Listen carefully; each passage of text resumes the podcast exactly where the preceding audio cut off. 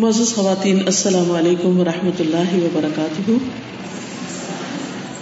نحمده ونصلی علی رسوله الکریم، اما بعد، فاعوذ باللہ من الشیطان الرجیم، بسم اللہ الرحمن الرحیم، رب اشرح لی صدری ویسر لی امری واحلل عقدۃ من لسانی یفقهوا قولی۔ میری عزیز بہنوں، آج ہم شکر کے موضوع پر کچھ گفتگو کریں گے۔ اللہ سبحانہ وتعالیٰ نے جو کتاب ہم پر نازل کی، یعنی ہمارے لیے بھیجی، ہماری ہدایت کے لیے، ہماری رہنمائی کے لیے، اگر ہم دیکھیں تو اس کا آغاز ہوتا ہے الحمدللہ رب العالمین سے، کہ سب تعریف، سب شکر اللہ رب العالمین کے لیے۔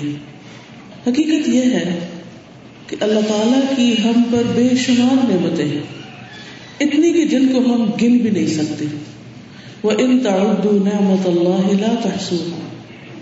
خود ہماری ذات کے اندر، ہمارے آس پاس، زمین و آسمان میں کچھ ایسی ہے کہ جن کو ہم دیکھتے ہیں، کچھ ایسی ہے کہ جن کو ہم دیکھتے بھی نہیں اور ان کا ادراک بھی نہیں کرتے، ان کو جانتے بھی نہیں۔ حقیقت یہ ہے کہ کائنات کی ہر چیز کسی نہ کسی طرح ہماری خدمت میں لگی ہوئی ہے۔ ہم پر کیا لازم ہوتا ہے؟ ان تمام چیزوں کو پہچانے، مانے اور ان پر اللہ تعالیٰ کا شکر ادا کریں کہ اس نے ان سب کو ہماری خدمت میں لگایا ہے۔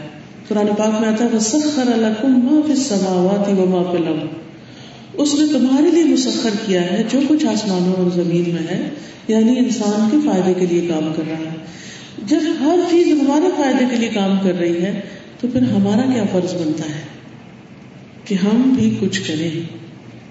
ہم کچھ بھی کریں، اس کا ان چیزوں میں سے کسی چیز کو کوئی فائدہ نہیں ہے جو ہمیں فائدہ پہنچانا۔ مثال کے طور پر اگر آپ دودھ پیتے ہیں اور آپ بکری کا شکریہ ادا کرتے ہیں، یا آپ بکری کے لیے کچھ کرنا چاہتے ہیں، اس کو تو کچھ فائدہ نہیں، اس کو تو احساس بھی نہیں کہ آپ اس کے لیے کیا کر رہے ہیں۔ جو بھی چیز ہم دیکھتے ہیں کائنات میں، جتنی بھی چیزیں، ان میں سے کچھ بہت زیادہ فائدے کی ہیں اور کچھ محض اپنے وجود کے ساتھ اس دنیا کو رونق بخش رہی اور ہر طرف خوبصورتی پھیلا رہی، لیکن ان کو اپنے حسن کا کچھ بھی احساس نہیں۔ مثلاً پھول پھول کو نہیں پتا وہ کتنا خوبصورت ہے، تو اس کی خوبصورتی کس کے لیے؟ اس کے رنگ، اس کی نزاکت، اس کے شیڈ، اس کی پنکھڑیاں، یہ ساری چیزیں کس کے لیے؟ اگر آپ صرف ایک پھول پر ہی غور کرنا شروع کر دیں، یا اس کے اندر پائی جانے والی خوشبو، یا اس کا نام، تو یہ سب کچھ پھول کو تو کچھ فائدہ نہیں دے رہا۔ اس سے نہ پھول کا پیٹ بھر رہا ہے اور نہ ہی پھول کو خود کوئی اس سے لذت حاصل ہو رہی ہے۔ اس کا تن، دھن، من کس کے لیے؟ انسان کے لیے۔ انسان اس کو دیکھتا ہے، اس کی خوشبو سونگتا ہے، اس سے فائدہ اٹھاتا ہے، اور پھر اس سے بعض اوقات بہت سے اور مختلف چیزیں بناتا ہے، جیسے دوائیاں وغیرہ بنتی ہیں، ہماری صحت یا غذا کے کام کچھ بھول آتے ہیں۔ تو یہ سب کچھ جب ہمیں فائدہ پہنچا رہا ہے تو ہم جواباً ان کو کچھ بھی نہیں دیتے، دے بھی نہیں سکتے۔ لیکن ہمیں کرنا کیا ہے کہ جس نے اس کو ہمارے لیے بنایا ہے ہم اس کے شکر گزار ہوں، ہم اس بات کو ماننے والے ہوں کہ یہ اسی کی طرف سے ہے، اسی نے ہمیں دیا ہے، کوئی اور نہیں دینے والا۔ یعنی اللہ سبحانہ و تعالیٰ ہی نے اس کو بنایا ہے، اسی نے اس کے اندر ہمارے لیے فائدے رکھے ہیں، یہ اسی کا ہم پر احسان ہے، لہذا اس نعمت پر ہم اس کے شکر گزار ہیں اور ہم اس کے ساتھ کسی اور کو شریک نہیں کرتے۔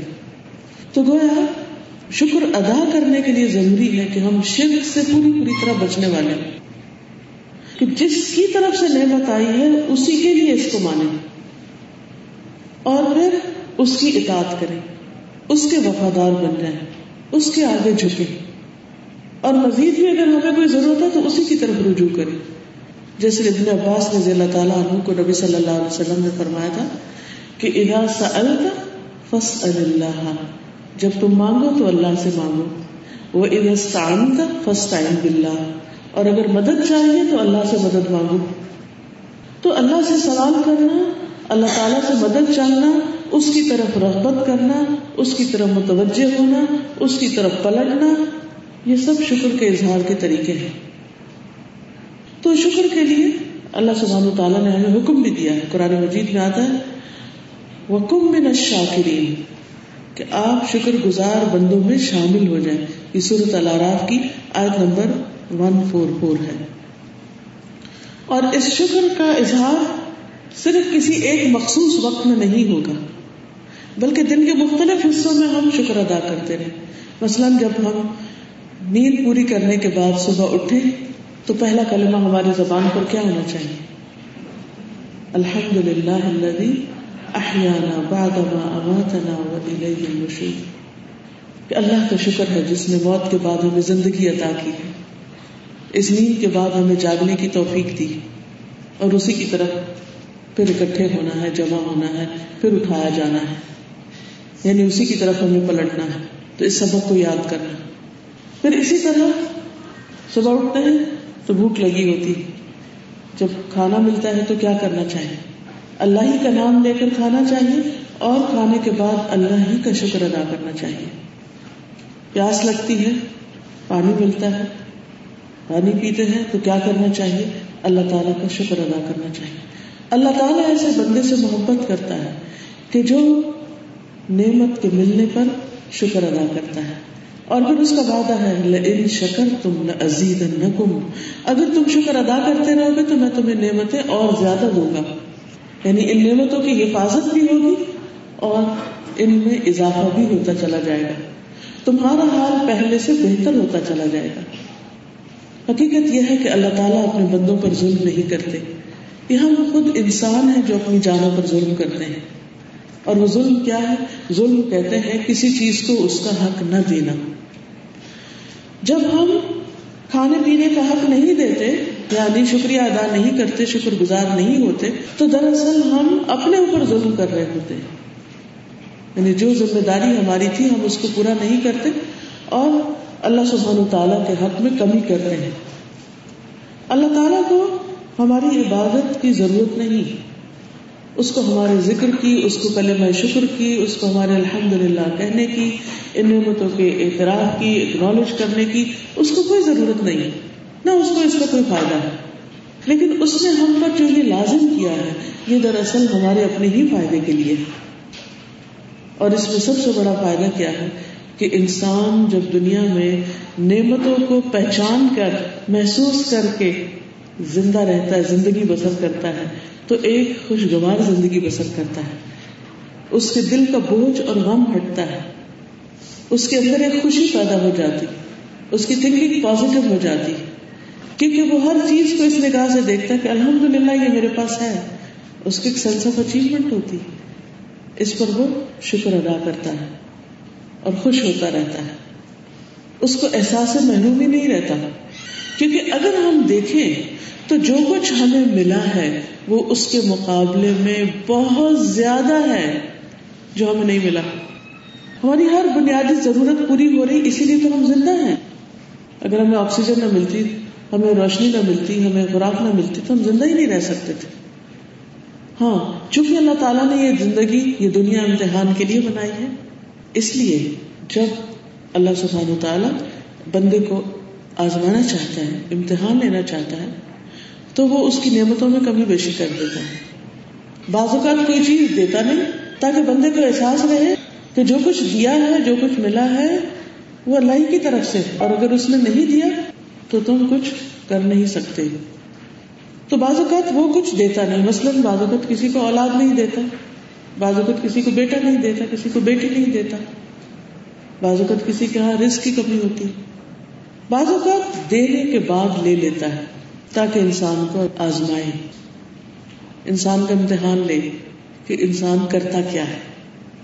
اور جو ملنے پر شکر ادا کرتا ہے اور کسی بھی نعمت کے چلے جانے پر صبر کرتا ہے تو وہ امتحان پاس کر جاتا ہے اور اس کا درجہ اللہ تعالیٰ کے ہاں اور بلند ہو جاتا ہے, وہ اللہ سبحانہ تعالیٰ کے قریب ہو جاتا ہے اور اس طرح اس کی زندگی خوشگوار ہوتی چلی جاتی ہے.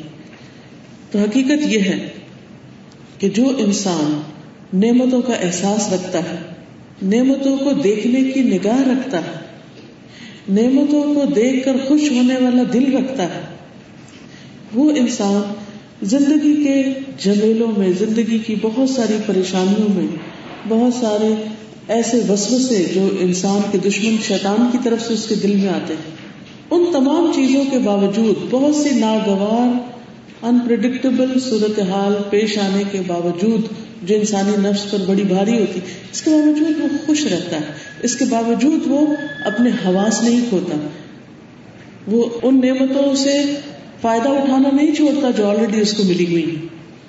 لیکن جب انسان کے اندر شکر نہیں ہوتا, ناشکری ہوتی ہے, تو ناشکری کا سب سے بڑا نقصان یہ ہوتا ہے کہ انسان اپنے آپ کو ٹارچر کرتا ہے.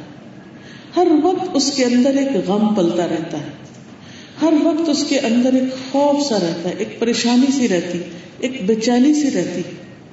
وہ ہر وقت کسی ایک خاص چیز کو, جہاں اس کی زندگی میں کمی ہوتی ہے یا کہیں اس کا کوئی نقصان ہو چکا ہوتا ہے, اس کی ساری توجہ کا مرکز وہ خاص چیز ہو جاتی ہے اور وہ اسی کے بارے میں سوچتا رہتا ہے, جس کے نتیجے میں اس کے اندر ایک احساس محرومی پیدا ہوتا ہے اور وہ اپنے آپ کو ٹارچر کرتا رہتا ہے, اور اس کے اندر سے یہ صلاحیت ختم ہو جاتی ہے کہ وہ نعمتوں کو دیکھ سکے جو واقف مقدار میں اس کے سامنے موجود ہیں.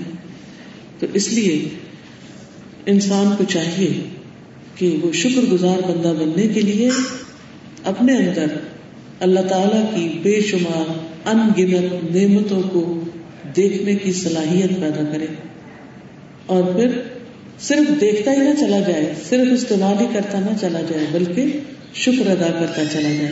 اسی لیے ہم دیکھتے ہیں کہ قرآن مجید میں اللہ تعالیٰ فرماتے ہیں فَاذْكُرُونِي أَذْكُرْكُمْ وَاشْكُرُوا لِي وَلَا تَكْفُرُونِ, تم مجھے یاد کرو میں تمہیں یاد رکھوں گا, اور تم میرا شکر ادا کرو اور میری ناشکری نہ کرنا, کیونکہ وَلَا تَكْفُرُونِ منع کیا گیا, لیکن پھر بھی اگر انسان ناشکرا ہے, وَلَئِن كَفَرْتُمْ فَإِنَّ عَذَابِي لَشَدِيدٌ, اگر تم نے کفر کیا, ناشکری کی, تو میرا عذاب بھی بڑا سخت ہے. تو یہ حقیقت ہے کہ بعض اوقات انسان جب نعمتوں کی قدر نہیں کرتا, سب کچھ ہونے کے باوجود بھی رب سے ناراض رہتا ہے, بندوں سے ناراض رہتا ہے, چھوٹی چھوٹی باتوں پر, چھوٹی چھوٹی محرومیوں پر, شکر کی بجائے شکوے شکایات کرتا رہتا ہے, تو نتیجہ کیا ہوتا ہے کہ اس سے مزید اور بھی بہت سی نعمتیں جو اس کے پاس ہوتی ہیں وہ چھننے لگتی ہیں, حتیٰ کہ اس سے اللہ سبحانہ و تعالیٰ نیکی کے کاموں اور عبادت کے کاموں کی توفیق بھی چھیننے لگتا ہے. کیونکہ الحمدللہ کہنا جو ہے افضل الشکر ہے, شکر کا سب سے بہترین طریقہ ہے. تو جب نعمت ہوتی ہے اور انسان اس پر خوش ہونے کے بجائے, اس کو ماننے کی بجائے, اس کو شکر ادا کرنے کی, اس کو ناراض ہوتا ہے اور اس کو نعمت نہیں سمجھتا, تو نتیجہ کیا ہوتا ہے کہ اللہ تعالیٰ پھر اس سے شکر کی توفیق چھین لیتا ہے, اور پھر جب وہ توفیق چھیننے لگتی تو پھر بہت سی نیکیوں میں انسان پیچھے رہنے لگتا ہے.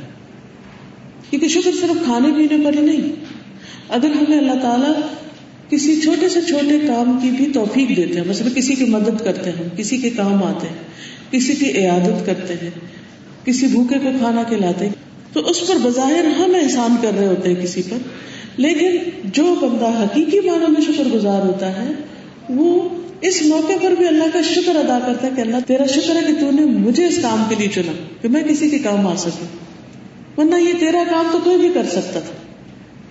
اگر میرے ہاتھوں کسی کو بھوکے کو کھانا کھلایا تو تو نے اس کو میرے پاس بھیج کر مجھے سعادت بخشی, مجھے موقع دیا کہ میں یہ کر سکوں. اور جو ناشکرہ انسان ہوتا ہے اس کا طرز عمل اس کے بالکل برعکس ہوتا ہے, وہ اس نیکی کو اپنے لیے ایک بوجھ سمجھتا ہے, ایک مصیبت سمجھتا ہے, اور وہ اس کام کو اپنے لیے پریشانی بنا لیتا ہے. نتیجتاً خود بھی بیزار ہوتا ہے, خود بھی اس کام کے کرنے کو انجوائے نہیں کرتا, اور جو آس پاس کے لوگ ہوتے ہیں ان کو بھی تکلیف دیتے.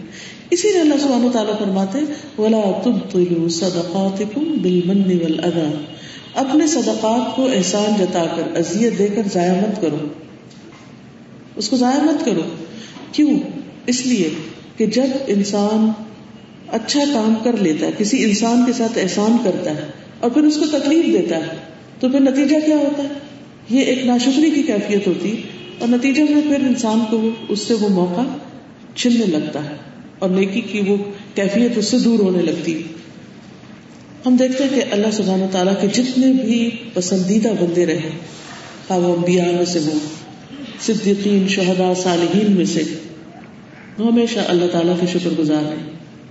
اللہ تعالیٰ کے ایک صالح بندے لقمان علیہ السلام کے بارے میں قرآن مجید میں آتا ہے، وَلَقَدْ آتَيْنَا لُقْمَانَ الْحِكْمَةَ أَنِ اشْكُرْ لِلَّهِ وَمَنْ يَشْكُرْ فَإِنَّمَا يَشْكُرُ لِنَفْسِهِ۔ ہم نے لقمان کو حکمت عطا کی، اور وہ کیا تھی؟ أَنِ اشْكُرْ لِلَّهِ، کہ اللہ کے شکر گزار ہو۔ اور جس کو حکمت مل گئی اس کو تو خیر کثیر مل گئی، بہت بڑی دولت مل گئی۔ اور یہ حکمت کیا ہے؟ یہ حکمت وہ صلاحیت، وہ بصیرت، وہ روشنی ہے کہ جس کے ساتھ انسان بہترین فیصلے کرتا ہے۔ کسی بھی کام کے اندر ہمیشہ آپ نے دیکھا ہوگا کہ انسان ڈبل مائنڈیڈ ہوتا ہے۔ مثلاً یہاں آپ کو آنا تھا، کہیں اور جانا تھا، تو آپ ڈبل مائنڈیڈ، یہاں جاؤں وہاں جاؤں، یہ کروں وہ کروں، کروں یا نہ کروں۔ حتیٰ کہ چھوٹے چھوٹے کام جو ہم گھر میں کر رہے ہوتے ہیں ان میں بھی ہم بعض اوقات، جیسے کھانے میں پکا رہے ہیں تو اچھا یہ ایک ڈالوں کہ دو ڈالوں، اب دونوں میں سے جو ڈیسیژن آپ لیں گے اس کے مطابق نتیجہ نکلے گا۔ مثلاً آپ سبزی بنا رہے، آپ سوچتے ہیں اسے پیاز ڈالوں یا نہ ڈالوں، ایک چھوٹی سی بات، آپ اگر ڈالتے ہیں تو ٹیسٹ اور ہوگا، نہیں ڈالتے تو ٹیسٹ اور ہوگا۔ اب یہ ایک فیصلہ تھا جو آپ کو کرنا تھا۔ اب بہترین فیصلہ کس کا ہوگا؟ جس کو اللہ سمجھ دے کہ کہاں پیاز ڈلتا اور کہاں نہیں ڈلتا۔ اور پھر ایک دفعہ ڈالنے کے بعد اگر غلطی ہو گئی تو اس سے جو ٹیسٹ میں فرق آیا، اگلی دفعہ وہ اپنے آپ کو اس سے روک لیتا ہے۔ بالکل اسی طرح زندگی کے باقی کاموں میں بھی کس وقت مجھے کیا کرنا چاہیے، اور بعض اوقات نیکی کے بڑے بڑے مواقع ہوتے ہیں، سامنے پڑے ہوتے ہیں، لیکن چونکہ سمجھ نہیں ہوتی، عقل نہیں ہوتی، توفیق نہیں ہوتی، فائدہ نہیں اٹھا پاتے اس سے۔ مثال کے طور پر نیکیوں میں سے ایک بہت بڑی نیکی والدین کا دل خوش کرنا ہے۔ بعض اوقات والدین ہمارے گھر ہوتے ہیں، ہمارے سامنے بیٹھے ہوتے ہیں، اور ہمیں توفیق نہیں ہوتی کہ ہم ان کا دل خوش کریں۔ ایک شخص ابن عباس کے پاس آیا، کہنے لگا کہ مجھ سے قتل ہو گیا ہے اور میں بہت نادم ہوں، بہت پریشان ہوں، میری معافی کی کوئی صورت ہو سکتی؟ مجھے کوئی نیکی کا کام بتائی کہ میں کچھ کروں تاکہ وہ گلٹ ختم ہو، وہ توبہ قبول ہو۔ انہوں نے کہا کہ کیا تمہاری ماں زندہ ہے؟ ان کا کہ نہیں، زندہ نہیں۔ کا خالہ زندہ ہے؟ جاؤ اور اس کے ساتھ احسان کرو، اس کا دل خوش کرو۔ بعض اوقات ہماری اپنی ماں نہیں ہوتی، ساس ہوتی ہے، لیکن ساس کو ماں ہی کوئی نہیں سمجھتا۔ اتنا بڑا نیکی کمانے کا موقع ہمارے گھر میں موجود ہوتا ہے، لیکن ہم سارا جلتے کودتے رہتے ہیں، یہ کیا لائبلٹی ہو گئی، ہم پر ذمہ داری پڑ گئی۔ حالانکہ اگر ہم احسان کا رویہ اختیار کریں، بعض اوقات ایسا تو بزرگ بیمار ہوتے ہیں، چڑچڑے ہوتے ہیں، تکلیف میں ہوتے ہیں، تو وہ دل کے برے نہیں ہوتے، لیکن ان کی تکلیفیں ان کی مسکراہٹ ختم کر دیتی۔ جب انسان ینگ ہوتا ہے نا تو امنگیں ہوتی ہیں دل میں، نئے نئے کام کرنے کے شوق اور بلبلے اور جذبے ہوتے ہیں، تو انسان اپنے خیالوں میں مسکراتا رہتا ہے، بہت سی چیزیں اس کو خوش کرنے والی ہوتی ہیں۔ لیکن جو جو انسان وقت کے ساتھ ساتھ بڑا ہوتا ہے، ذمہ داریاں بڑھتی چلی جاتی، جسم ساتھ چھوڑتا چلا جاتا ہے، تکلیفیں بڑھتی اور غم بڑھتے چلے جاتے ہیں، جس کے نتیجے میں انسان کو اب اپنے سامنے موت نظر آ رہی ہوتی، تو آبویسلی وہ مسکرانا بھول جاتا ہے، وہ خوش ہونا بھول جاتا ہے، اس کے کھانے پینے کی خوشیاں، اس کے کسی بھی چیز میں شریک ہونے کی خوشیاں کم ہونے لگتی۔ اب نتیجہ کیا ہوتا ہے کہ جو آس پاس کے ینگ بچے ہوتے ہیں وہ نہیں سمجھ پاتے کہ ان کو بزرگوں کو کیا ہے، وہ بس ان کو بلیم کرنا شروع کر دیتے ہیں کہ یو وری ٹو مچ، آپ تو کسی چیز میں خوشی نہیں ہے، ہماری ساس تو ہم سے کبھی خوشی نہیں ہوئی، ہم کچھ بھی کر لیں۔ وہ اس وجہ سے نہیں کہ آپ میں کوئی خرابی ہے، وہ اس وجہ سے کہ خود ان کے اندر ایسی تکلیف ہے کہ وہ نہیں خوش ہو پا رہے، لیکن ہم سمجھتے نہیں کیونکہ حکمت ہی نہیں ہے، سمجھ ہی نہیں ہے۔ تو نتیجہ کیا ہوتا ہے کہ ہمارا رویہ درست نہیں ہوتا۔ اب آپ دیکھیے کہ جس شخص کو حکمت مل گئی، اور اس کا تعلق ضروری نہیں کہ کسی بزرگی عمر کے ساتھ ہے، بعض ینگ لوگ بھی بہت سمجھدار ہوتے ہیں، جس کو یہ بات سمجھ آ گئی، دوسرے کی پوزیشن سمجھ آ گئی، دوسرے کی تکلیف سمجھ آ گئی، تو وہ کیا کرے گا؟ وہ اس کو مہلت دے گا، اس کی جگہ پر کھڑا ہو کر سوچے گا، اور اپنے لیے جو نیکی کا موقع ہاتھ ہے اس کو نہیں گنوائے گا، احسان کرنا شروع کر دے گا، یک طرفہ طور پر کہ یہ میرے بزرگ ہیں، یہ میرے لیے برکت کا باعث ہے، کیونکہ حدیث میں صاف طور پر آتا ہے البرکۃ مع اکابرکم، برکت تمہارے بزرگوں کے ساتھ ہے۔ بڑوں کے ساتھ ہے. ماں ہے تو ٹھیک ہے, ماں نہیں تو خالہ, خالہ نہیں تو ساس, ساس نہیں تو کوئی ساس یا اماں کی بہن, ابا کی بہن, دادی, نانی, کوئی بھی خاندان میں بزرگ, یا مردوں میں سے دادا, نانا, چچا, کوئی بھی بڑے. تو اگر ان میں سے کوئی بھی موجود ہو, پاس موجود ہو یا کہیں اور, انسان کے لیے بہت بڑی نیکی کا موقع ہے کہ مومن کو خوش کر دے. اور اگر مومن کو خوش کر رہا تو مومنوں میں سے سب سے بڑا حق والدین کا ہے کہ ان کو خوش کر دے. اب ہو سکتا ہے کہ آپ ایک دفعہ ٹرائی کریں, دو دفعہ کریں, تین دفعہ کریں, وہ نہیں خوش ہو رہے, تو پھر آپ کو غور و فکر کرنے کی ضرورت ہے کہ کون سی چیز انہیں خوش کرتی. مثلا ہو سکتا ہے کہ ان کو ان کے بچوں کا تذکرہ, ان کو اپنی کوئی پرانی یادیں, وہ خوش کرتی ہیں, یا ان کے اوپر کوئی بوجھ ہے, کوئی بات وہ سلجھا نہیں پا رہے, کوئی چیز ان کو بادر کر رہی ہے, تو وہ غم بانٹنا, اس مسئلے کا حل تلاش کرنا, یہ ساری وہ چیزیں ہیں کہ جس سے انسان دوسرے کی مدد کر سکتا ہے. اب یہ جو مواقع ہیں, ان مواقع کا ملنا اور اس پر خوش ہونا اور ان مواقع کو اویل کرنا, یہ شکر ادا کرنا ہے. ہم سمجھتے ہیں کہ شاید نیکی کمانا جو ہے وہ بہت آسان ہے اور ہر وقت ایک آئیڈیل سچویشن ہوگی جس میں ہم اچھے اچھے کام کریں گے تو ہم بہت ثواب کما لیں گے. بعض اوقات انسان بہت کچھ کر کے نہیں, صرف کسی ناپسندیدہ چیز پر صبر کر کے, شکر ادا کر کے بہت بڑا مقام پا سکتا ہے. بعض اوقات ایک انسان کے لیے اللہ تعالیٰ نے بہت بلند درجہ رکھا ہوتا ہے, مگر اس کا عمل اتنا نہیں ہوتا کہ اس درجے تک پہنچ سکے. وہ کوشش کرتا ہے مگر کامیاب نہیں ہوتا, تو ایسے میں اللہ تعالیٰ اس کو کسی امتحان میں ڈال دیتے ہیں اور اس امتحان میں وہ صبر کرتا ہے, اللہ سبحانہ و تعالیٰ سے راضی رہتا ہے. تو اللہ سبحانہ و تعالیٰ اس صبر اور شکر اور رضامندی کی وجہ سے اس کا درجہ بلند کر دیتے ہیں اور اس اعلیٰ مقام تک اس کو پہنچا دیتے ہیں. لیکن یہ ساری باتیں کس کو سمجھ آئیں گی؟ اسی کو جس کو اللہ تعالیٰ سمجھ دے گا. اسی لیے حدیث میں آتا ہے مَن یُرِدِ اللَّهُ بِهِ خَيْرًا یُفَقِّهْهُ فِی الدِّینِ, اللہ تعالیٰ جس کے ساتھ بھلائی کا ارادہ کرتا ہے اس کو دین کی سمجھ دے دیتا ہے, اس کو نیکی کرنے کے مواقع نظر آنے لگتے ہیں اور ان نیکیوں کو کر کر وہ شکر ادا کرنے لگتا ہے. اسی لیے اللہ تعالیٰ فرماتا ہے کہ ہم نے لقمان کو حکمت عطا کی تھی کہ اپنے رب کا, اللہ کا شکر ادا کرو. وَمَن يَشْكُرْ فَإِنَّمَا يَشْكُرُ لِنَفْسِهِ, اور جو شکر ادا کرتا ہے وہ اپنے ہی لیے کرتا ہے. یعنی شکر کا سب سے پہلا بڑا فائدہ خود اس کے اپنے آپ کو پہنچتا ہے, انسٹنٹ گریٹیفیکیشن ہوتی ہے, انسٹنٹ اطمینان اور سکون کی کیفیت پیدا ہوتی ہے, اور پھر اجر اور ثواب محفوظ کر لیا جاتا ہے. پھر اسی طرح اگرچہ یہ بہت بڑی نیکی ہے لیکن بہت کم لوگوں کو نصیب ہوتی, یعنی شکر گزار رہنا. صرف چکنی چپڑی کھا کر شکر گزار ہونا ہی شکر گزار ہونا نہیں ہوتا, روکھی سوکھی کھا کر بھی شکر گزار ہونا شکر گزار ہوتا ہے. لیکن یہ کس وقت ہوتا ہے؟ جب انسان دنیا کے معاملے میں اپنے سے نیچے والوں کو دیکھتا ہے. اگر اپنے سے اوپر والے کو دیکھتا ہے تو پھر اس کے آنسو نہیں رکتے.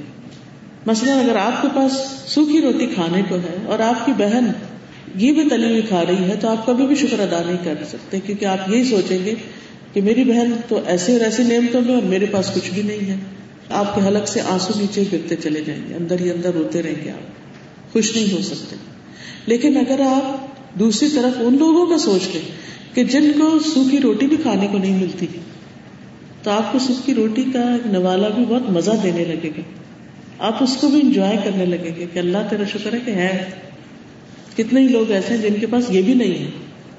تو اس لیے کبھی بھی کسی چیز پر اگر دل چھوٹا ہونے لگے, اگر یہ خیال آنے لگے کہ میری تو قسمت پھوٹی ہوئی ہے اور میرے پاس تو کچھ بھی نہیں ہے اور میرا تو شوہر بھی اچھا نہیں اور میرے تو بچے بھی ایسے ہیں, تو فوراً سوچئے ان لوگوں کے بارے میں کہ جن سے اللہ تعالیٰ نے یہ نعمتیں لے لی ہیں یا ان کے پاس ہے ہی نہیں. اب مثلا بچوں کو پیدا کرنا, بچوں کا پالنا پوسنا, ان کو بڑا کرنا ایک تکلیف دہ عمل ہے اور ایک مسلسل ریسپانسبلٹی, ایک مشکل کام ہے. اس میں دو طرح کی خواتین ہوتی, کچھ تو ہر وقت بچوں کو کوستی رہتی ہیں اپنے آپ کو, بعض اوقات بچوں کو بد دعائیں بھی دینے لگتی ہیں, بعض اوقات ان کو برا بھلا کہتی ہیں, موت تک ان کے لیے مانگنے لگتی ہیں, ایسی بھی مائیں ہوتی ہیں. اور کچھ ایسی ہوتی ہے کہ جو یہ بات سمجھ لیتی ہیں کہ بچے تو ایسے ہی ہوتے ہیں اور اسی طرح پلتے ہیں. اور یہ ایک مستقل کام ہے جو کرنا ہے, اسے ایکسپٹ کر لیتی ہیں اس مشکل کو, اور اس کے بعد یہ سوچ کر کہ یہ ہمارے لیے صدقہ جاریہ ہوں گے, یہ ہمارے لیے آنکھوں کی ٹھنڈک ہوں گے, دنیا اور آخرت میں ہمارے لیے خیر بھلائی کا سبب ہوں گے. تو اس خوشی کو سامنے رکھتے ہوئے, اس انجام کو سامنے رکھتے ہوئے, ان ساری تکلیفوں کو, بچوں کی طرف سے آنے والی پریشانیوں کو صبر کے ساتھ جھیلتی رہتی اور شکر گزار رہتی. اب مثلاً بعض خواتین ایسی ہوتی ہیں کہ جن کے بچے بچتے ہی نہیں ہیں, ایک پریگنینسی ہوئی وہ ختم ہو گئی, ایک بچہ پیدا ہوا فوت ہو گیا, دوسرا تیسرا, کئی ایسی مثالیں ملتی. اب بظاہر دیکھنے میں تو ہائے بیچاری, لیکن حقیقت یہ کہ ہائے بیچاری نہیں. جس عورت کا کوئی بچہ فوت ہو جاتا ہے اور وہ اس پر صبر کرتی, تو قیامت کے دن وہ بچہ اس کو جنت میں لے جانے کا سبب بنے گا.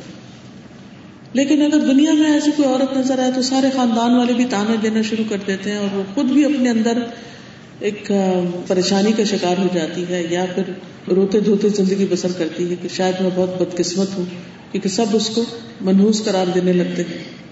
اب وہ اپنا مقام کہاں دیکھ رہی ہے؟ لوگوں کی نظروں میں. حالانکہ وہ اگر اپنا مقام دیکھے اللہ کی نظر میں اور اس صبر کا اجر جان لے اور اپنا آخرت کا انجام سمجھ لے, تو اس کے لیے یہی دکھ اور یہی تکلیف بہت شکر گزاری کا سبب بن جائے گی. بعض اوقات ماں باپ میں لڑائی ہوتی, یعنی ایک طرف بچوں کی تکلیف ہوتی, کبھی ماں باپ کی طرف سے تکلیف ہوتی.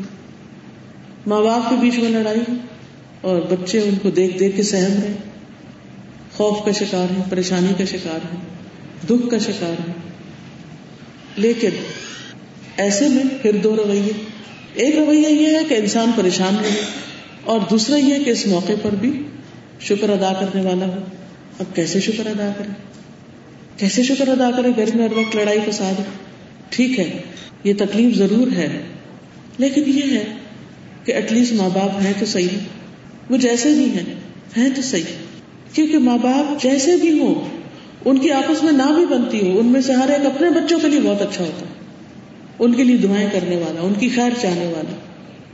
اور حقیقت یہ ہے کہ جو دعائیں ماں باپ مانگتے اپنے بچوں کے لیے, وہ کوئی اور نہیں مانگتا, اور جس کثرت سے مانگتے. تو اگر آپ کو ماں باپ سے کوئی بھی فائدہ نہ پہنچ رہا ہو, صرف دعاؤں کا فائدہ پہنچ رہا ہو, تو بھی سمجھے کہ آپ خوش قسمت ہیں کہ آپ کو مخلصانہ دعائیں مل رہی ہیں. پھر بعض اوقات ماں باپ فوت ہو جاتے ہیں تو انسان دکھی ہو جاتا ہے. ایسے بھی یاد کیجیے حضور صلی اللہ علیہ وسلم کو, جن کے والد انہوں نے دیکھے ہی نہیں, جن کی والدہ چھ سال کی عمر میں فوت ہو گئی. کیا پہچان ہوتی ہے بچے کو, کچھ بھی یاد نہیں ہوتا, لیکن دنیا کے عظیم ترین انسان بن کر اٹھتے ہیں. کبھی بھی سیلف پٹی کا شکار نہیں ہونا چاہیے. میں ایسا کیوں ہوں؟ کیونکہ مجھے اچھا ماحول نہیں ملا. یہ بھی ایک ناشکری ہوتی ہے, انسان اپنی صلاحیتوں سے فائدہ نہیں اٹھاتا, ہر وقت کوئی نہ کوئی ریزن تلاش کرتا ہے اپنے فیلئر کی, اور دوسروں کو بلیم کرتا رہتا ہے. چونکہ بچپن میں ہمارے گھر کا ماحول اچھا نہیں تھا, اس لیے میں دینی نہیں, میرے ماں باپ ریلیجس نہیں تھے, اس لیے میں ریلیجس نہیں. بھائی ٹھیک ہے, وہ تو ایک پارٹ تھا, اس کے بعد دنیا میں اپرچونٹیز ختم تو نہیں ہو گئی, سکھانے کے لیے, سیکھنے کے لیے اور بہت سے مواقع تھے. کبھی انسان پریشان ہوتا کہ اوہ اب اتنی عمر گزر گئی ہے, اب میں کوئی کام کروں, اب تو میں کچھ بھی نہیں کر سکتا. ہر وقت یہ سوچتے رہتے اب تو میری عمر گزر گئی ہے, اب تو موقع چلا گیا. نہیں, ابھی بھی بہت کچھ ہے. زندگی کے آخری لمحے تک زندگی کی نعمت موجود ہے. آج سفر شروع کر دیجیے اللہ کے راستے میں, اللہ کی پسند کے مطابق. اگر آپ کا ایک قدم بھی کسی ڈائریکشن پہ چل پڑا تو اسی سے بخشش ہو جائے گی. اصل بات ریئلائزیشن کی. یاد رکھیے, وہ شخص جس نے نائنٹی نائن قتل کیے تھے, لیکن اس کے اندر یہ تھا کہ مجھے توبہ کرنی ہے. وہ بے چین تھا اس چیز کے لیے, اور اللہ کو اس کی سچی نیت پتہ تھی. وہ ایک راہب کے پاس جاتا ہے اور چاہتا ہے کہ اس کو کوئی طریقہ بتایا جائے کہ اس کی معافی ہو جائے. تو راہب کہتا ہے, چونکہ وہ کم علم تھا, اس کو پتہ نہیں تھا, اس نے ایسے فتویٰ دے دیا نہیں تمہاری معافی نہیں ہو سکتی, تم تم بہت گناہ گار ہو. جسے عام طور پر لوگ فتوے دیتے رہتے کہ اللہ فلاں کو نہیں بخشے گا. یہ جملہ بھی نہیں نکالنا چاہیے منہ سے, کیونکہ اللہ تعالیٰ فرماتے ہیں یہ کون ہے جو مجھ پہ قسم کھا رہا ہے, میں اس کو تو بخش دوں گا, میں تمہیں پکڑ لوں گا. تو آپ دیکھیے کہ جس وقت وہ راہب کے پاس گیا, اس نے اس کو مایوس کر دیا اور پھر اس کو بھی قتل کر دیا. مگر پھر بھی وہ جو اس کا ارادہ تھا, جو نیت تھی, وہ سچی تھی کہ مجھے توبہ کرنی. پھر وہ تلاش کر کے کسی عالم کے پاس جاتا ہے اور اس سے پوچھتا ہے, تو اسے امید دلاتا ہے کہ تمہاری توبہ قبول ہو جائے، لیکن تم اپنی صحبت بدل دو، کمپنی چینج کر لو، کسی ایسے علاقے میں چلے جاؤ کہ جہاں تمہیں نیک لوگ ملیں، تمہارا ماحول تبدیل ہو جائے. تو وہ دیر نہیں لگاتا، اسی وقت فیصلہ کرتا اور چل پڑتا ہے، اسی وقت قدم اٹھا لیتا ہے. اور ابھی آدھا ہی فاصلہ طے کرتا ہے، آدھے فاصلے سے ایک بالش زیادہ کہ موت کے فرشتے آ جاتے ہیں، اور دونوں طرح کے فرشتے آپس میں جھگڑنے لگتے ہیں. نیکی کے فرشتے کہتے ہیں ہم اس کی جان لیں گے کیونکہ اس نے توبہ کر لی تھی، دوسرے کہتے ہیں نہیں ہم لیں گے کیونکہ ابھی وہ وہاں نہیں پہنچا تھا جہاں یہ توبہ کے لیے جا رہا تھا، یا اچھی زندگی بسر کرنے کے لیے. تو بہرحال اللہ سبحانہ و تعالیٰ حکم دیتے فرشتوں کو کہ زمین ناپ لو، جس طرف کی زمین زیادہ ہے اس طرف کے فرشتے جان لے لیں گے. یعنی اگر یہ جہاں جا رہا تھا وہاں تک کا فاصلہ زیادہ ہو چکا تو نیکی کے فرشتے اس کی جان لیں، اور وہ ناپا گیا تو ایک بالش بھر صرف زیادہ تھا، تھوڑا سا، یعنی گویا ایک قدم ہی تھا. کوئی بھی نیک کام آپ کرنا چاہتے ہیں، مثلا حفظ کرنا چاہتے ہیں قرآن مجید، مثلا کچھ سیکھنا چاہتے ہیں، کوئی ایسا خیراتی ادارہ بنانا چاہتے ہیں، دنیا کا کوئی نیکی کا کام کرنا چاہتے ہیں جو آپ کا شوق رہا ہے، تو سیلف پٹی کے شکار ہو کے، لو سیلف اسٹیم کا شکار ہو کے کہ نہیں میں تو نہیں کر سکتی، اب تو میں بیمار ہوں، اب تو میری عمر گزر گئی، اب تو میری ذمہ داریاں بہت ہو گئی. نہیں، اگر آپ سمجھیں کہ میرے پاس صرف ایک دن ہے زندگی کا تو آج ہی شروع کر دیں، کر گزریں، کیونکہ اگر آپ نے قدم اٹھا لیا تو اللہ قبول کرنے والا ہے. لیکن یہ وہی کر سکتا ہے کہ جو شکر گزار بندہ ہوتا ہے، کیونکہ اللہ تعالیٰ کا وعدہ ہے اللہ ان شکر تم لازیدنکم، اگر تم نے شکر ادا کیا تو میں تمہیں زیادہ دوں گا. یہاں کیسے شکر ہے کہ وہ اپنی اس نعمت کی صلاحیت کی قدر کر رہا ہے جو اللہ نے اس کو دی ہے، اس سوچ کی، اس خیال کی نیکی کا جو اللہ نے اس کے دل میں ڈالا، اس کے اوپر شکر گزار ہے کہ وہ اس کو عمل میں لے آئے. محض خیالات سے تو کوئی چیز نہیں بنتی جب تک انسان کوئی ایکشن نہ لے. تو ایکشن لینے کے لیے کیا ضروری ہے کہ جو سوچا ہے اس کو کر ڈالا جائے. تو اس سے کیا فائدہ ہوگا کہ انسان اللہ تعالیٰ کے قریب ہوگا اور فائدہ مند زندگی بسر کرے گا. لیکن اللہ تعالیٰ شکوہ کرتے کہ قلیلا ما تشکرون، اتنا کم ہے جو تم شکر ادا کرتے ہو. پھر اسی طرح شکر گزاری میں ایک تو اللہ تعالیٰ کی شکر گزاری ہے ہی الحمدللہ، لیکن دوسری طرف بندوں کا شکر گزار ہونا. حدیث میں آتا ہے لا یشکر اللہ من لا یشکر الناس، وہ بندہ اللہ کا شکر گزار ہو ہی نہیں سکتا جو بندوں کا شکریہ ادا نہیں کرتا. تو جن بندوں سے ہمیں فیض پہنچتا ہے ان سب کا شکریہ ادا کرنا ضروری ہے. جب شکریہ ادا کرنے کی بات ہوتی ہے تو ہم عام طور پر سمجھتے ہیں کہ صرف تھینک یو بول دو یا لکھ دو یا زبان سے، یہ صرف کسی فارمل طریقے سے. اصل میں شکر گزاری یہ ہے کہ انسان کسی بھی انسان کے کیے ہوئے احسان پر خوشی کا اظہار کرے کہ الحمدللہ میں خوش ہوں. مثلا والدین نے آپ پر جو احسان کیے ان پر والدین کے سامنے خوشی کا اظہار، اس بات کا اظہار کہ میں اس بات پر شکر ادا کرتا ہوں، فخر کرتا ہوں کہ اللہ نے مجھے آپ جیسے والدین دیے. ان کی تعریف کرے لوگوں کے بیچ میں، کیونکہ جو لوگوں کے بیچ میں کسی کی تعریف کر دیتا وہ اس کے شکریہ کا حق ادا کر دیتا ہے. بعض اوقات ایسا بھی ہوتا ہے نا، ہم کسی کے منہ پر نہیں بول سکتے، لیکن بیک بائٹنگ کتنی آسانی سے لوگ کر رہے ہوتے ہیں. تو rather than doing backbiting, کیا کرے انسان؟ دوسروں کی تعریف شروع کر دے، دوسروں کے جو ہم پر احسانات ہیں ان احسانات کا ذکر کرنا شروع کر دے. ماں ہے، خالہ ہے، بہن ہے، دوست ہیں، احباب ہیں، کوئی بھی ہے. حتیٰ کہ اگر گھر میں میڈز کام کر رہی ہیں تو ان کو بھی شکریہ بولے اور ان کا بھی اچھے لفظوں میں ذکر کرے. عام طور پر لوگ بیٹھے ہوتے ہیں تو نوکروں کے قصے لے کے بیٹھ جاتے ہیں اور ان کی برائیاں اور ان کے مسائل. اور ٹھیک ہے مسائل ہیں، کیونکہ اگر ان کی اتنی عقل سمجھ ہوتی تو یہ کام تو نہ کرتے.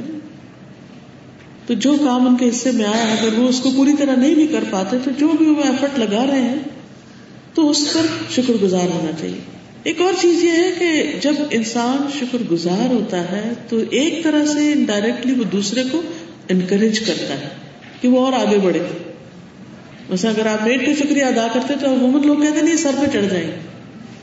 ٹھیک ہے جب وہ غلط کام کرے تو آپ ان کو ڈسپلن بھی کریں، لیکن جب وہ کوئی اچھا کرے تو نبی صلی اللہ علیہ وسلم نے کیا فرمایا کہ جب تمہارا غلام کھانا پکائے تمہارے لیے تو اس کو اس میں سے کچھ ایک دو لقمے کھلاؤ. اور یہ ایک دو لقمے کھلانا دراصل کیا ہے؟ اس کو شکریہ ادا کرنا، اس کو خوش کرنا کہ ہم اکنالج کر رہے ہیں کہ تم اچھا کام کرتے، اس کو کبھی کوئی گفٹ دے دینا، کسی بھی طرح سے جو ان کے لیے خوشی کا باعث ہوتا ہے، ان کی چھٹی دے دینا یا دوست احباب سے ملنے کی اجازت دے دینا یا کوئی اچھا کپڑا لے دینا یا کوئی اچھا کھانا کھلا دینا، یعنی کوئی بھی طریقہ ہو سکتا ہے کہ جس سے ہم اس بات کا اظہار کریں کہ ہمیں ان سے بھی محبت ہے اور ہم ان کی قدردانی کرتے ہیں.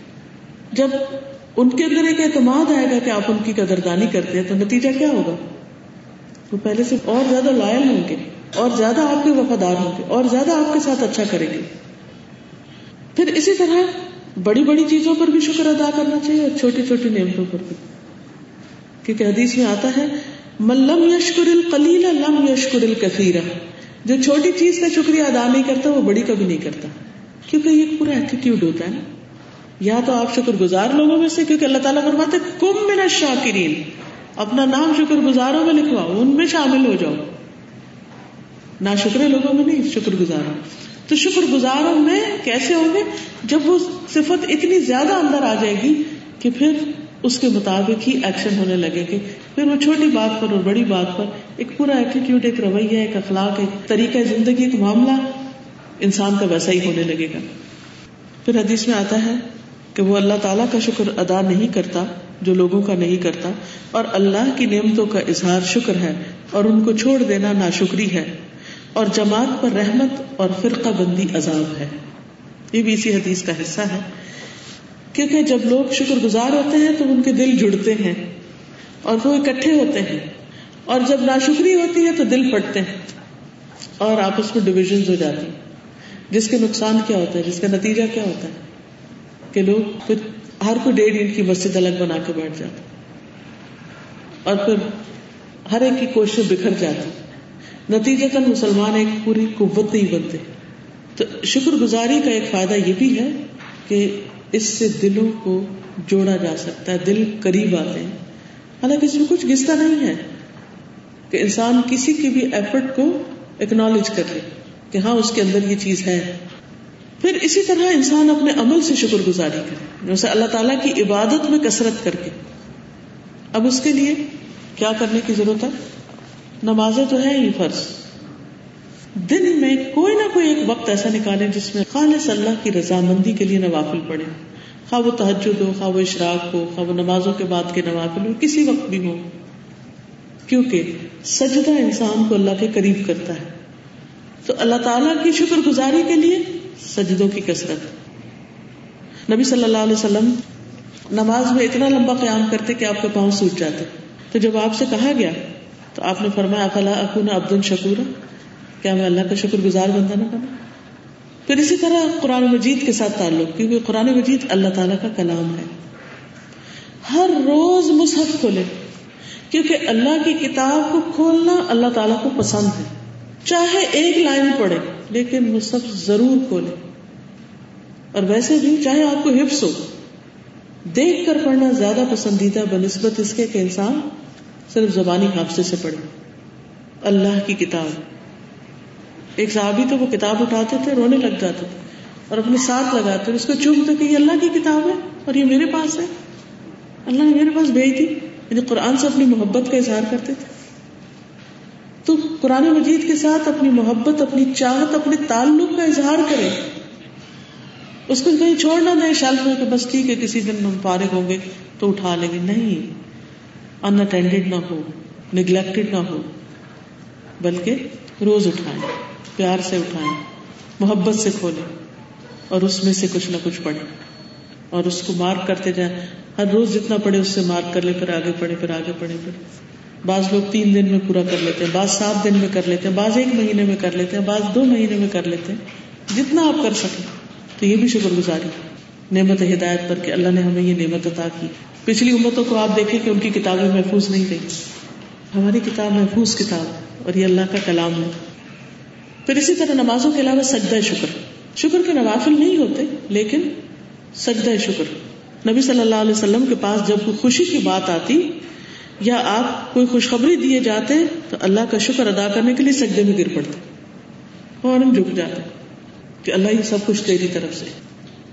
عام طور پر لوگ خوشی میں کیا کرتے ہیں؟ اکڑتے ہیں، بازو اونچے کرتے ہیں، ہائے ہو رہے کرتے ہیں، لیکن ایک مومن بندے کی شکر گزاری اللہ کے آگے جھکنے میں.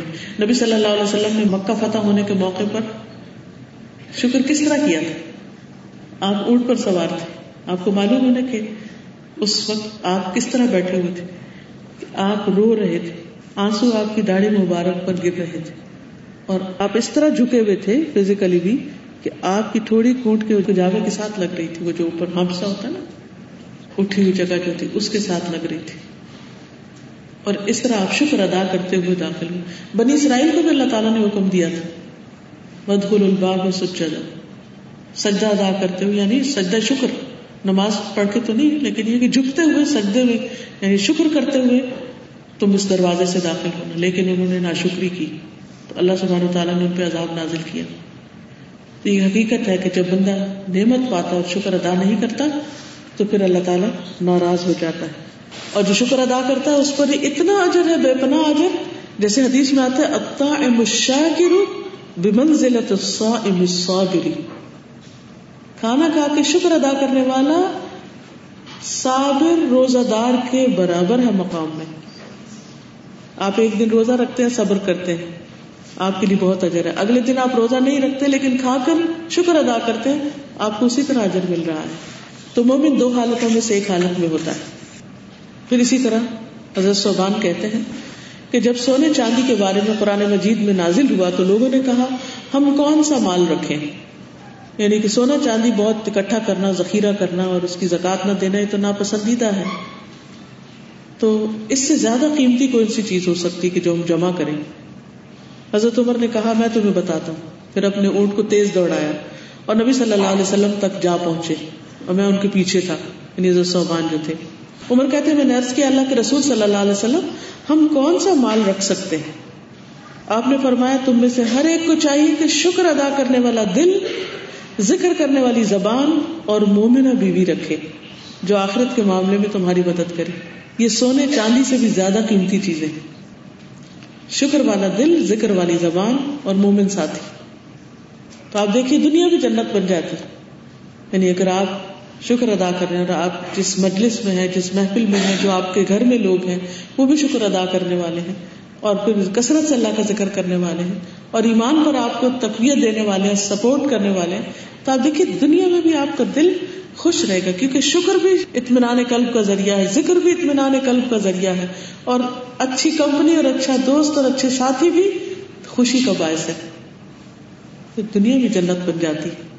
اسی لیے آپ دیکھیں یوسف علیہ السلام کو جب ہر چیز مل گئی تو انہوں نے کیا دعا کی, فاطر السماوات والارض انت ولی فی الدنیا والآخرہ توفنی مسلما والحقنی بالصالحین, کہ اللہ مجھے صالحین کے ساتھ ملا دے, نیک لوگوں کی صحبت عطا کر دے, نیک لوگوں کی دوستی عطا کر دے, کیونکہ نیک لوگ, مومن لوگ, اگر آپ غلطی کریں گے تو آپ کو بتائیں گے کہ غلطی ایسا نہیں کریں, اچھا کریں گے تو آپ کو سپورٹ کریں گے, آپ کو مدد دیں گے, آپ کی ہمت بنائیں گے, ڈھارس بنائیں گے. مثلا مومن اور بیوی میں سے سب سے بہترین مثال کون سی, حضرت خدیجہ کی, کہ فوراً آپ پر ایمان لائیں, سب سے پہلی مومن, اور پھر کس طرح آپ کو سپورٹ کیا ہر ہر چیز میں, صرف مال سے نہیں, مال سے تو کیا ہی, لیکن گڈ ورڈز کے ساتھ, آپ کی خوبیوں کو یاد دہانی کرا کے, کہ جب نبی صلی اللہ علیہ وسلم پریشان ہوئے کہ میرے ساتھ کیا ہو گیا ہے, ایک بوجھ محسوس کر رہے تھے وحی کا, تو انہوں نے کیا کہا, کلا واللہ لا یخزیک اللہ ابدا, ہرگز نہیں, اللہ کی قسم اللہ آپ کو کبھی بھی رسوا نہیں کرے گا. اتنا کانفیڈینس, اتنا یقین, اتنا توکل اللہ سبحانہ و تعالیٰ پر, اللہ آپ کو کبھی رسوا نہیں کرے گا, کیونکہ آپ کی عادات اتنی اچھی, انک لتحمل الکلب وتکسب المعدوم وتقر الضیف, کہ آپ مہمانوں کی عزت کرتے ہیں, آپ لوگوں کا بوجھ اٹھاتے ہیں, آپ جن کے پاس نہیں ان کو کما کر دیتے ہیں. جو شخص اتنے اچھے اچھے کام کرے اللہ اس کو رسوا نہیں کرتا, اس کی عزت نہیں کم ہو سکتی, اللہ آپ کے ساتھ خیر و بھلائی کا معاملہ کرے. تو یہ وہ بیوی ہیں, یہ مومنہ بیوی, کے جو نبی صلی اللہ علیہ وسلم جب تک زندہ رہی ہر چیز میں آپ کے ساتھ رہی, ہر چیز میں سپورٹ کرتی رہی. تو اسی لیے جب ہم رشتے دیکھیں تو ٹھیک ہے, شکل, عقل, باقی چیزیں ہر ایک کی اپنی چوائس پسند ہوتی ہے, لیکن دین اور ایمان کے پہلو کو ہرگز نظر انداز نہ کریں. مثلا آپ کے بیٹے کے لیے اگر کوئی نیک مومن بیوی ہوگی تو اس کا فائدہ کیا ہوگا, وہ اس کو نیکی کے کاموں میں سپورٹ دے گی, ورنہ کیا کرے گی, وہ اس کے مال و دولت کو عیش و عشرت میں اڑا دے گی. جس میں نہ دنیا کا فائدہ اور نہ آخرت کا فائدہ. اور اس کے مقابلے میں جو ناشکری بیوی ہوتی ہے, نبی صلی اللہ علیہ وسلم نے فرمایا اللہ تعالیٰ قیامت کے دن اس عورت کی طرف دیکھے گا بھی نہیں جو اپنے شوہر کی ناشکری ہوتی, حالانکہ وہ اس سے کبھی بے نیاز نہیں ہو سکتی. یعنی کبھی بھی عورت اکیلا رہنا یا شوہر کے بغیر اس طرح خوش نہیں رہ سکتی جس طرح شوہر کا ہونا اور اس کا ساتھ ہونا اور اس کی سپورٹ ہونا اس کے لیے خوشی کا باعث ہو سکتا ہے. اور پھر خاص طور پر نبی صلی اللہ علیہ وسلم نے عورتوں کو نصیحت کی ایک موقع پر کہ وہ اپنے شوہروں کے شکر گزار ہوں. اسما بنت یزید کہتی ہیں کہ میں اپنی سہیلیوں کے ساتھ تھی کہ نبی صلی اللہ علیہ وسلم ہمارے پاس سے گزرے. آپ نے ہمیں سلام کیا اور فرمایا, سنو, نعمت دینے والوں کے ساتھ احسان فراموشی نہ کرنا, یعنی جو تم پر خرچ کرتے ہیں, جو تمہارا خیال رکھتے ہیں, تم ان کا احسان بھولنا نہیں. میں سوال کرنے میں بہت تیز تھی, حضرت اسما بنت یزید کہتی ہیں. میں نے کہا اللہ کے رسول صلی اللہ علیہ وسلم, نعمت دینے والوں کی احسان فراموشی کیا ہے, یعنی ان کا احسان کیسے نہیں مانتا انسان؟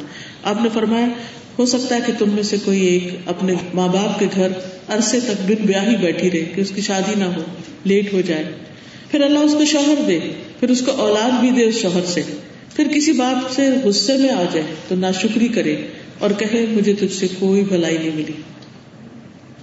حقیقت یہ ہے کہ ایک عورت کی ویکنس ہوتی ہے کیونکہ جلد باز ہوتی ہے نا خواتین, جذباتی ہوتی ہے, فوراً کنکلوژن پہ جمپ کر جاتی, اینڈ تک پہنچ جاتی. تو اسی لیے ہمیں یہ نصیحت کی گئی کہ شوہر بعض اوقات بہت کچھ کرتے ہیں تو ہم ایک لفظ نہیں بولتے کہ شکریہ آپ کا کہ آپ نے اتنا کچھ کیا, اتنا کچھ ہمیں دیا. کتنی خواتین ایسے ہیں جو اس بات پر شکر گزار ہوں کہ اللہ تعالیٰ نے ہمیں شوہر سے اتنی اچھی اولاد عطا کی. اگر ہماری شادی نہ ہوتی, شوہر نہ ہوتا, تو اولاد کہاں سے ہوتی؟ لیکن اس بات کو تو کبھی عورت سوچتی بھی نہیں, بلکہ وہ سمجھتی کہ شاید ہمارے اوپر ظلم ہوا اور ہمیں اتنے بچے پیدا کرنے پڑے.